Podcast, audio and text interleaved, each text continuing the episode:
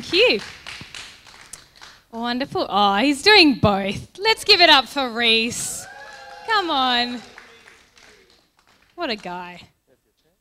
Thank you, sir. Perfect. Good stuff. All right. Okay, we're a bit of a classroom this morning. I hope you're cool with that.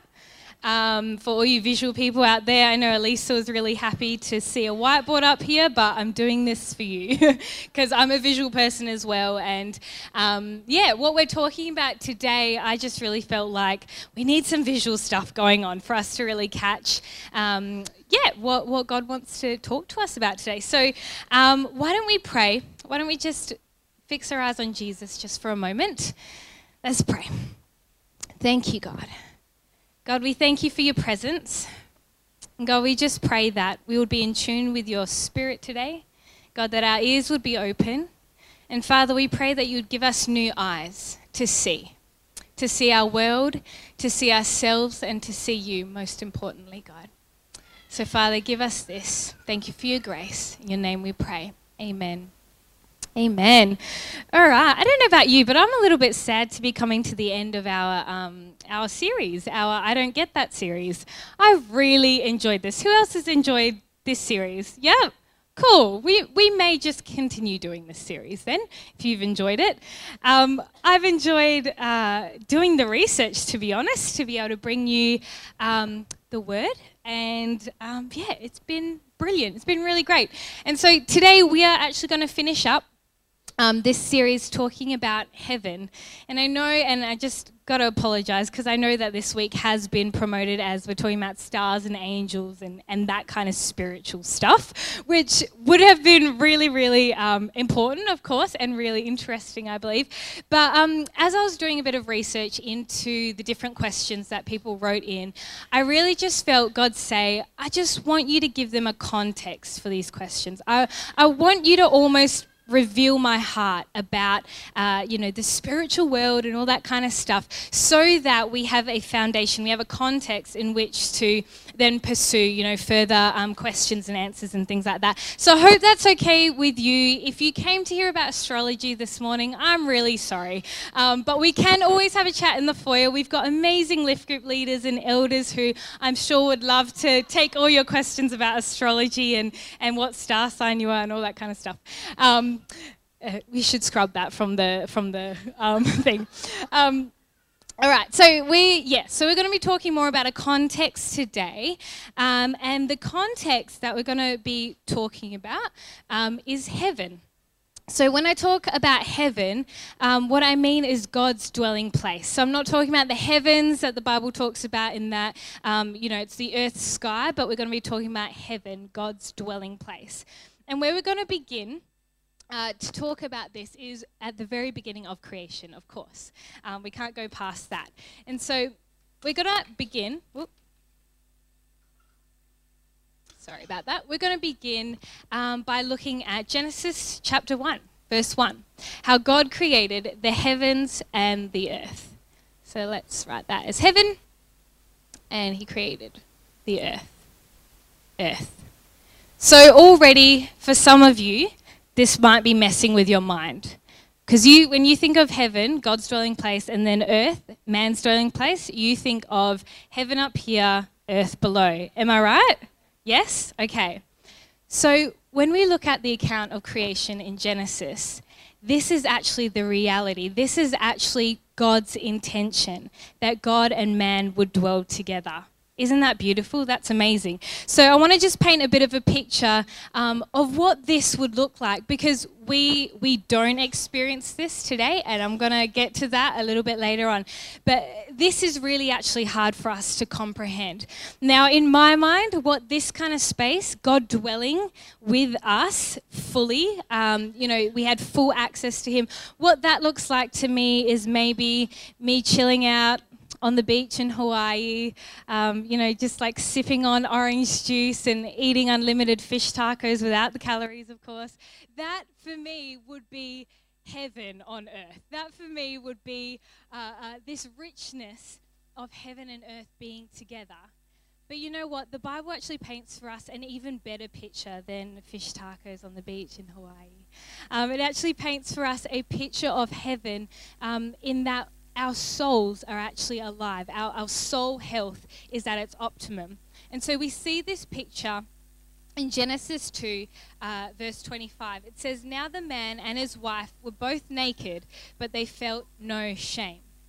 Now, this is really hard to comprehend, right? Because um, this picture, first of all, it, it wasn't heaven because people were running around naked. Just get that, you know, that kind of image out of your head. What we got to know is that in Hebrew scripture, this, um, what what the Hebrew authors, what the biblical authors would do is actually provide a picture um, to, to give us words. Whereas in the Greek language, in which the New Testament is written in, we would have words to describe a picture. So you're kind of following me? So when we have this word um, nakedness and no shame, it's actually painting a picture of us where nakedness would represent this vulnerability. It would represent this, this reality of being fully known and fully seen, not just on the outside, but on the inside. So, so man um, and his wife, Adam and Eve, and God, they would be in this place together and they would be able to see each other fully, and there was no shame. Now, this is so hard for us to comprehend now that we live in a fallen world where sin has entered in, right? Because whenever we commit sin, whenever we wrong somebody or we are wronged, what is our uh, natural inclination? It's to run and hide, isn't it? Which is what shame does to us. But if you can even think for a moment a reality where there was no shame, how amazing is that, right? There was no shame. There was only life.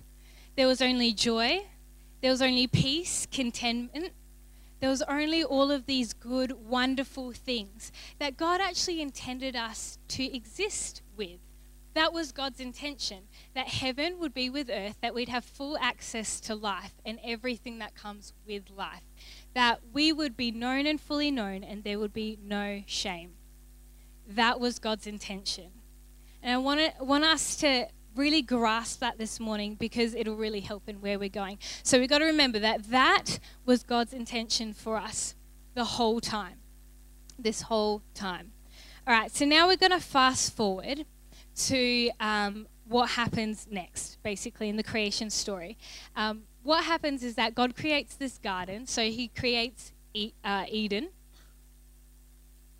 Call that ED. So God creates Eden. And what Eden represents is this special place where God would come and meet with the humans. So they would come, they would meet, they would talk together, they would walk together, they would do life together, they would hang out together. And as I mentioned before, it wasn't a, um, you know, it wasn't a part of God that these humans could encounter or experience. It was the fullness of Him, and He could encounter the fullness of humans as well. So that's what Eden represents. But what we also know in Genesis chapter 2 is that when God creates this garden, this meeting place for the humans in Him, He puts these two trees in there. So one is the tree of life, and the other tree is the tree of the knowledge of good and evil. And God instructs the humans. He says, Humans, now this is the tree that you can eat from, the tree of life. The tree of life was really important because what it would give was life. So when you ate the fruit of it, it would give you more and more life. And so if the humans ate from that, it was life for eternity. That's what it actually meant. But then God cautions, He actually says, Do not eat the fruit of the knowledge from the tree of the knowledge of good and evil, because if you do that, you will die. You see, the tree of the knowledge of good and evil, what we got to know is that what knowledge meant then was more than just brain knowledge for that's what we believe now, right? When we think of knowledge, we think of what's in our brain. But knowledge and knowing was actually experiencing. It was, um, it was taking on. And so when humans would eat from the tree of the knowledge of good and evil, they would have then the capacity to do evil. You following me? Yep. Okay, so they'd have the capacity to sin. And so we fast forward in the story where, of course, the humans, they sin they take and eat from the tree of the knowledge of good and evil, and then they have this capacity to do evil, right? Sin enters the world, and, and basically that becomes their state now. And so, what God says is that, okay, we actually need to remove them from Eden. We actually need to remove them from this dwelling place because they, if they eat from the tree of life, then they will be in this state perpetually. So, they will experience eternal death and eternal sin and shame. So, that's why God said, well, I don't want that because that would be going away from my intention and my ideal for humans to actually have full access to my presence and full access to life. And so what happens is that God kicks the humans out of Eden and he stations at the, the door or the, um, the entrance into Eden what we call the cherubim. And so that's kind of the first sort of um, uh, sighting or, or um, first part in the Bible that we hear about these spiritual beings. God places spiritual be- beings at the entrance of the garden so that human beings, fallen human beings, could not enter in again, take from um, the fruit of the tree of life, and then live forever in that state. And so that's what happens. And by necessity, because heaven is God's dwelling place, heaven and earth are separated. They're driven apart because of sin. So I'm going to try draw. Nah, I can't do it. I was going to say I'll try draw all of these circles on here so we see um, the journey coming through, but sorry, we won't be able to do All right, so we see heaven and earth are driven apart. And now, what's really sad is that it's like God gives us a chance, He gives humanity a chance. Um, but what we see in the Bible, and this comes in Genesis chapter 6, is that it gets to a place where because God's life and His presence can't be dwelling on the earth because of all of the sin, that represents sin. Um, what actually happens is is that in Genesis 6 we hear God actually saying my heart's grieved. I'm watching uh, what's going on in the hearts of humans and there is no goodness left. Let's take a read of that. In Genesis 6 it says the Lord observed the extent of human wickedness on the earth and he saw that everything they thought or imagined was consistently and totally evil so the Lord was sorry he had ever made them and put them on the earth. It broke his heart.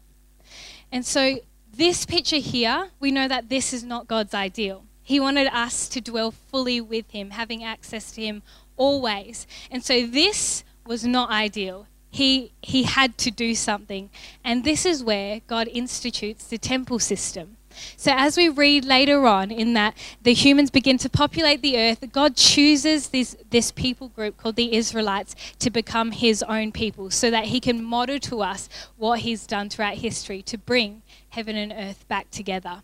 And so, what he does is that he creates a temple system. And so, if you've um, read, you know, Leviticus, I know we touched on that a few weeks ago, but if you read Leviticus and um, Exodus, you would know that God actually sets up this system so that a meeting place can, um, so that there can actually be a meeting place between heaven and earth, between God and his people. And so he institutes a temple system. So we're going to put a T there, and that's earth.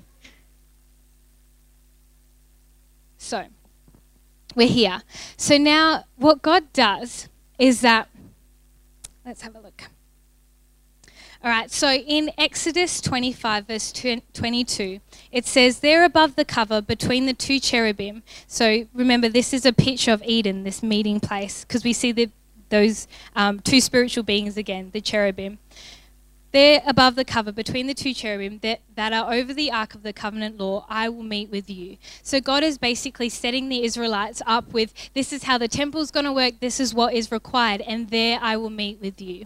And so what ends up happening is that God um, tells the people that for sin to be forgiven, blood needs to be spilled. Blood is actually required. And in the Hebrew thought is that life is actually in the blood. And that's why it was so important for there to be an animal to sacrifice. And so with this temple system, we have a lamb. So God instructs the Israelites to bring a lamb that is perfect, that is unblemished, um, to come and be sacrificed in this meeting place.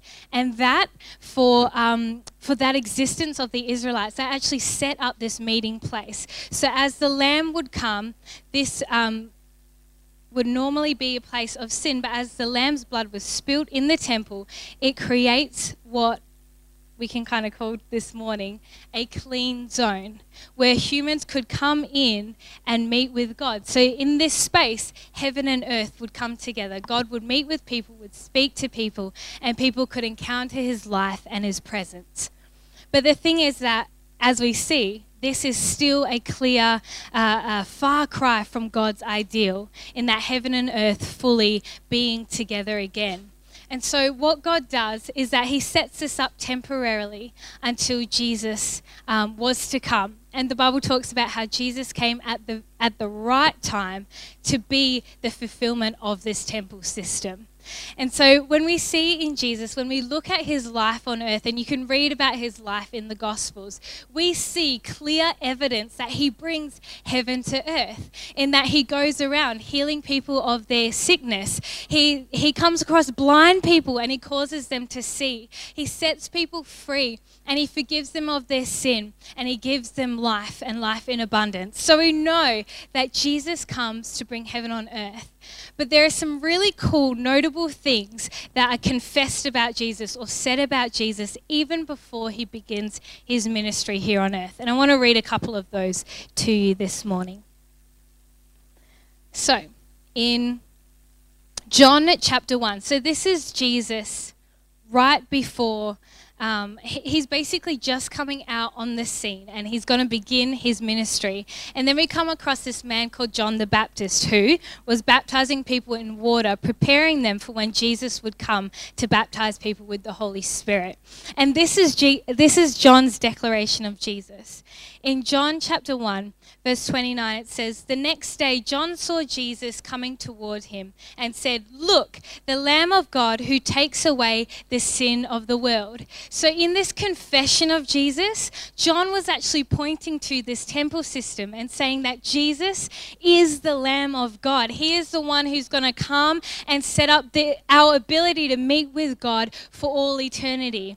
So, he makes this declaration Jesus is this unblemished, this perfect Lamb of God God who will be sacrificed for our sin.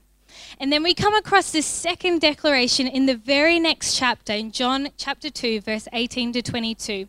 What happens is, what's going on in this scene is that Jesus comes into the temple. So now a temple is built, and Jesus comes into the temple.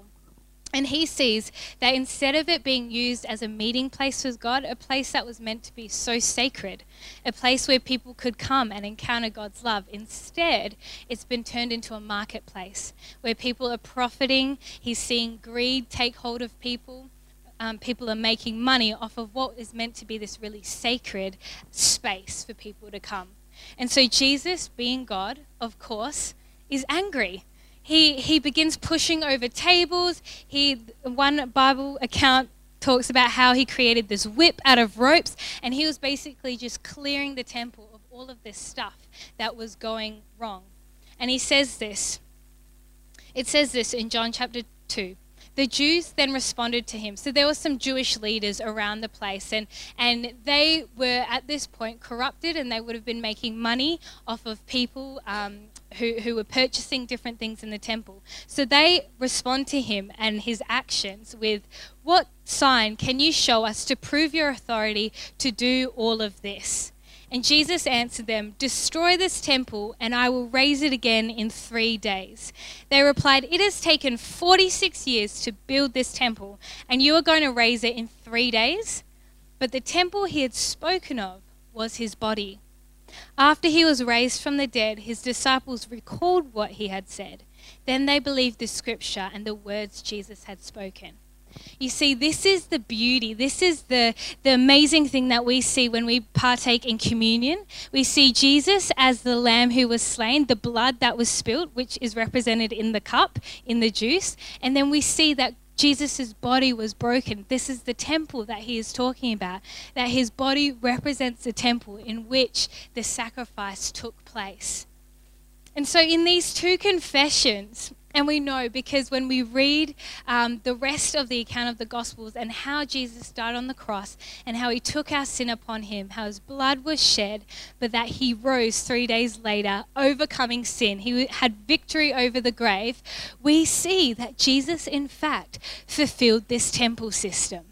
So instead of humans having to come in, provide a sacrifice each time for a temporary forgiveness of sin, now when we put our faith in Jesus, what happens is that we have a permanent clear zone in that the Bible says that when we put our faith in Jesus, we are made righteous. We are cleansed from all sin. We're cleansed from all unrighteousness. Shame has no more foothold in our life, all because of Jesus and his sacrifice. He created a permanent clear zone that once we enter into it, we are washed clean by the blood of the Lamb that was slain. It's awesome. I love it. Come on. So, Jesus has provided that for us. And now, the awesome thing is that before Jesus goes to be with God in heaven, what happens was when Jesus died on the cross, he rose three days later, and then he came back to say some final messages um, to his disciples and to the ones that would carry his message of good news into the world. He gives us three um, messages before he departs. And in Matthew 28, verse 16 to 20, it says, then the eleven disciples went to Galilee, to the mountain where Jesus had told them to go. When they saw him, they worshipped him, but some doubted. Then Jesus came to them and said, All authority in heaven and on earth has been given to me. So we see there's another um, bit of proof where Jesus has overcome the power of sin, he's overcome the power of evil. So all authority in heaven and earth has been given to me. Therefore, go and make disciples of all nations, baptizing them in the name of the Father and of the Son and of the Holy Spirit, and teaching them to obey everything I've commanded you. And surely I am with you always to the very end of the age. So, within this passage of Scripture, we see three things. The first thing, and this is connected with something else that Jesus says, is to wait for his Holy Spirit. Because what Holy Spirit, what ba- being baptized in the Holy Spirit means is that we are filled with the presence of Jesus. So we're filled with the presence of heaven. So that's the first thing that Jesus said wait for my Holy Spirit, wait for that baptism so that I can fill you with my very presence. So that's the first thing that he leaves with us. The second thing is our commission to go out into all the nations. That part of our job isn't just to um, keep our Christianity, keep our faith to ourselves, but to actually realize that we are the light of the world and that we are meant to go out and be confident in who we are. Be, be confident in our righteousness that comes from Jesus as we go about our life, whether that's in our families, whether that's in our workplaces, whether that's in our classrooms, wherever we go, we bring the presence of Jesus Christ with us. And then at the very end, Jesus talks about to the very end of the age. So this tells us that there's something more to come at the end of the age. And there certainly is, and we'll get to there in a moment. But what I want you to hear today, Christian, is that this part, this era, era that we live in, this time in history, this part is up to us. Jesus has tag teamed with us, and, he's, and he says, You're in, you're up. And how are we up? How does this all kind of play out? As we're filled with the presence of Jesus, as we say, Jesus, be my Lord and Savior, we are washed clean. And then as we wait for the baptism of the Holy Spirit, we are filled with His presence to go out and create Edens, create temple places, create uh, presences, create spaces where heaven and earth come together. We create these spaces as we go out into all the world so that heaven and I just see God saying, Thank you, Christian, for giving me permission to use you, to, to work in you, to bring heaven into my world. Because remember God's intention, remember his ideal is that heaven and earth would be together. And so, with Jesus, and when Jesus dies and goes to the cross um, and is raised again, and when he tag teams with us, we see this reconciliation, this reunion of heaven and earth start to, to come into motion. This plan is kicked into full throttle as we go out into the world. It's starting to look a bit messy now, but we'll, that's all right. We'll get to that. So, the next thing is that Jesus talks about the end of this age. So, right now, we're busy doing our work. We're busy gathering here on Sundays. We're being uh, uh, lit a fire, uh, uh, coming alive with the presence of Jesus as we gather on Sundays. Then we go out and we bring heaven and earth together in our workplaces. That's the space that we're in, but there's more to come. There's the end of the age to come. And what does this look like? What this looks like is Revelation chapter 21 verse 1. Let's read it. It says, Then I saw a new heaven and a new earth. For the first heaven and the first earth had passed away, and there was no longer any sea. I saw the holy city, the new Jerusalem, coming down out of heaven from God, prepared as a bride beautifully dressed for her husband. And I heard a loud voice from the throne saying, Look, God's dwelling place is now among the people, and he will dwell with them. What do we see happen?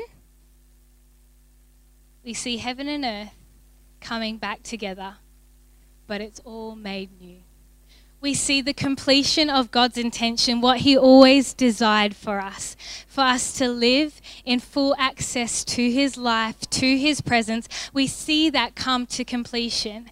And this is the glorious future, the glorious hope that we have as Christians. And this impacts the way that we live every single day you know, I, was thinking of it, and you could probably think of scenarios in your own, uh, uh, going on in your own life right now. But if I know that this is my destination, where God is going to bring His plan to completion, then I know that no matter what I go through in my life, no matter what crazy event happens, and, and I'm feeling like there's no hope and there's no help, I know that if God can do this on a cosmic level, if God can do this on a universal level, then He can deal with my little thing. That He can help me through whatever situation, whatever storm I go through.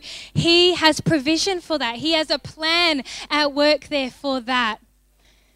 And you know what else? Whenever I go through a tough time, you know, I, I don't think. Um, she would mind me sharing this. But I spoke to Henny um, uh, just this last week, and many of you would know Henny and Seb, and they were part of our church for many, many years. Henny did a brilliant job serving in our kids' ministry.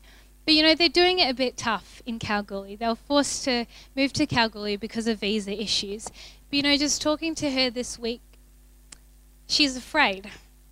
She talked about how scared she is because there's no one in Kalgoorlie and there's nothing there. She's come from this family who loved her, and, she knows how much Lift loved that beautiful couple. She knows that. And now, when she's in the midst of the unknown and in the midst of fear, she has this to look forward to she actually can put her confidence, and this is what she's doing, which is amazing, but she's placing her confidence in a God who will bring everything to completion. Who, even though she can't see right now the plans that He has for her, the plans that He has for them in Kalgoorlie, she can't see it yet, and it hasn't been brought to completion, but she knows that God is good and He intends for them to experience His love, experience His presence wherever they go. So, Christian, whenever you're in in a season where you're in the in between. It hasn't come to completion yet. No matter what you're going through, God has a plan and He is able to bring it to completion.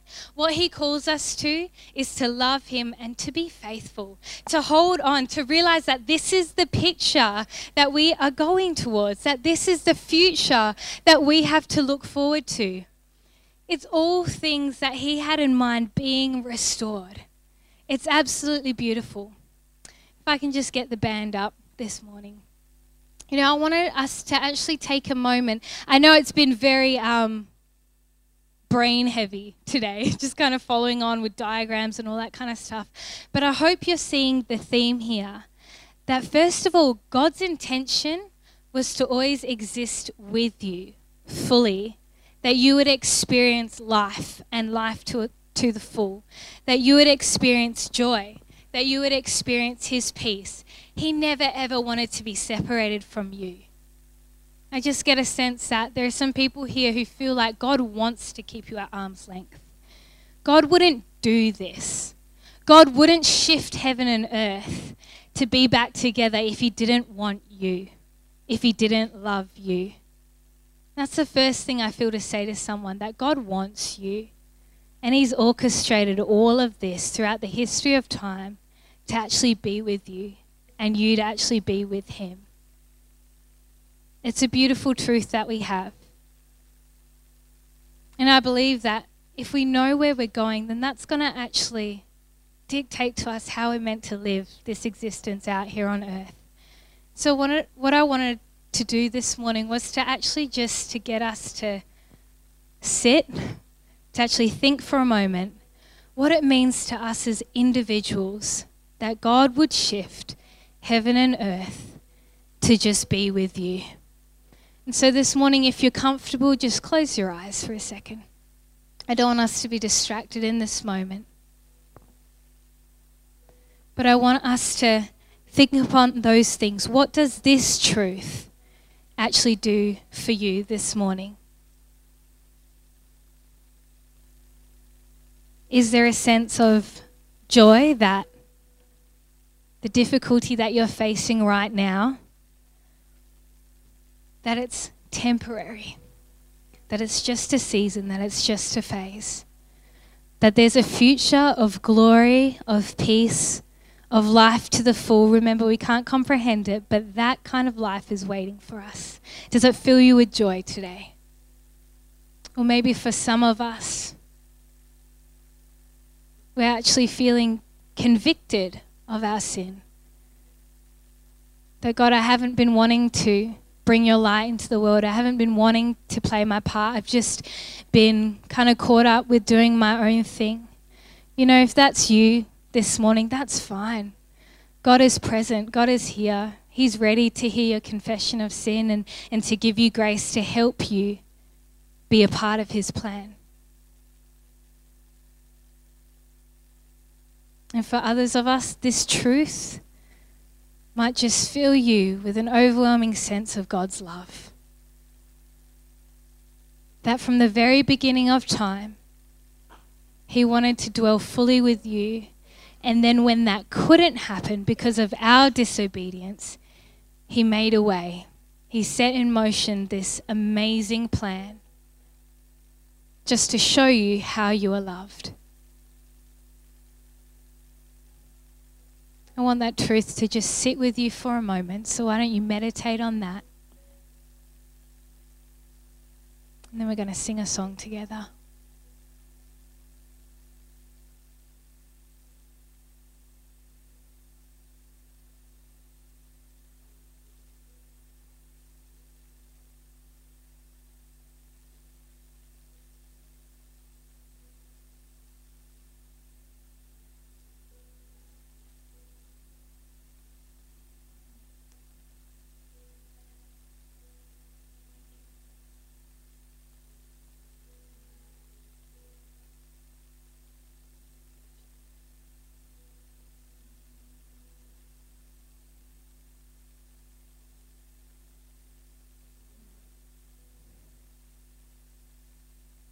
Father, we thank you for your truth.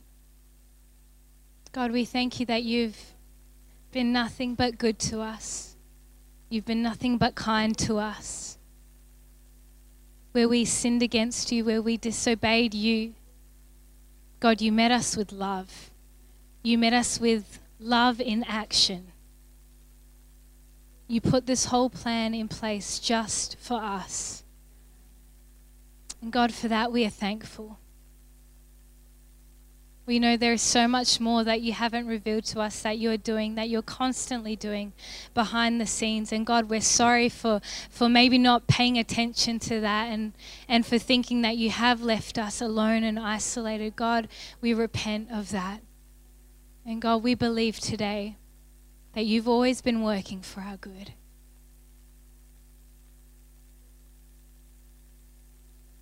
Come on, why don't we stand to our feet? There's this song that we sing called Reckless Love. And I believe it paints for us this beautiful picture of this journey that God has taken the world on just to be with us. That His love has, in fact, broken through the power of death, broken through the power of sin, to have us be reconciled with Him. So this morning we're going to take a few moments to sing that. We hope you've enjoyed this week's message. Follow us on Instagram at The Live Church or on Facebook at Live Church Perth. That will give you all the up to date information about what's happening in the life of our church. Thanks again for listening. God bless.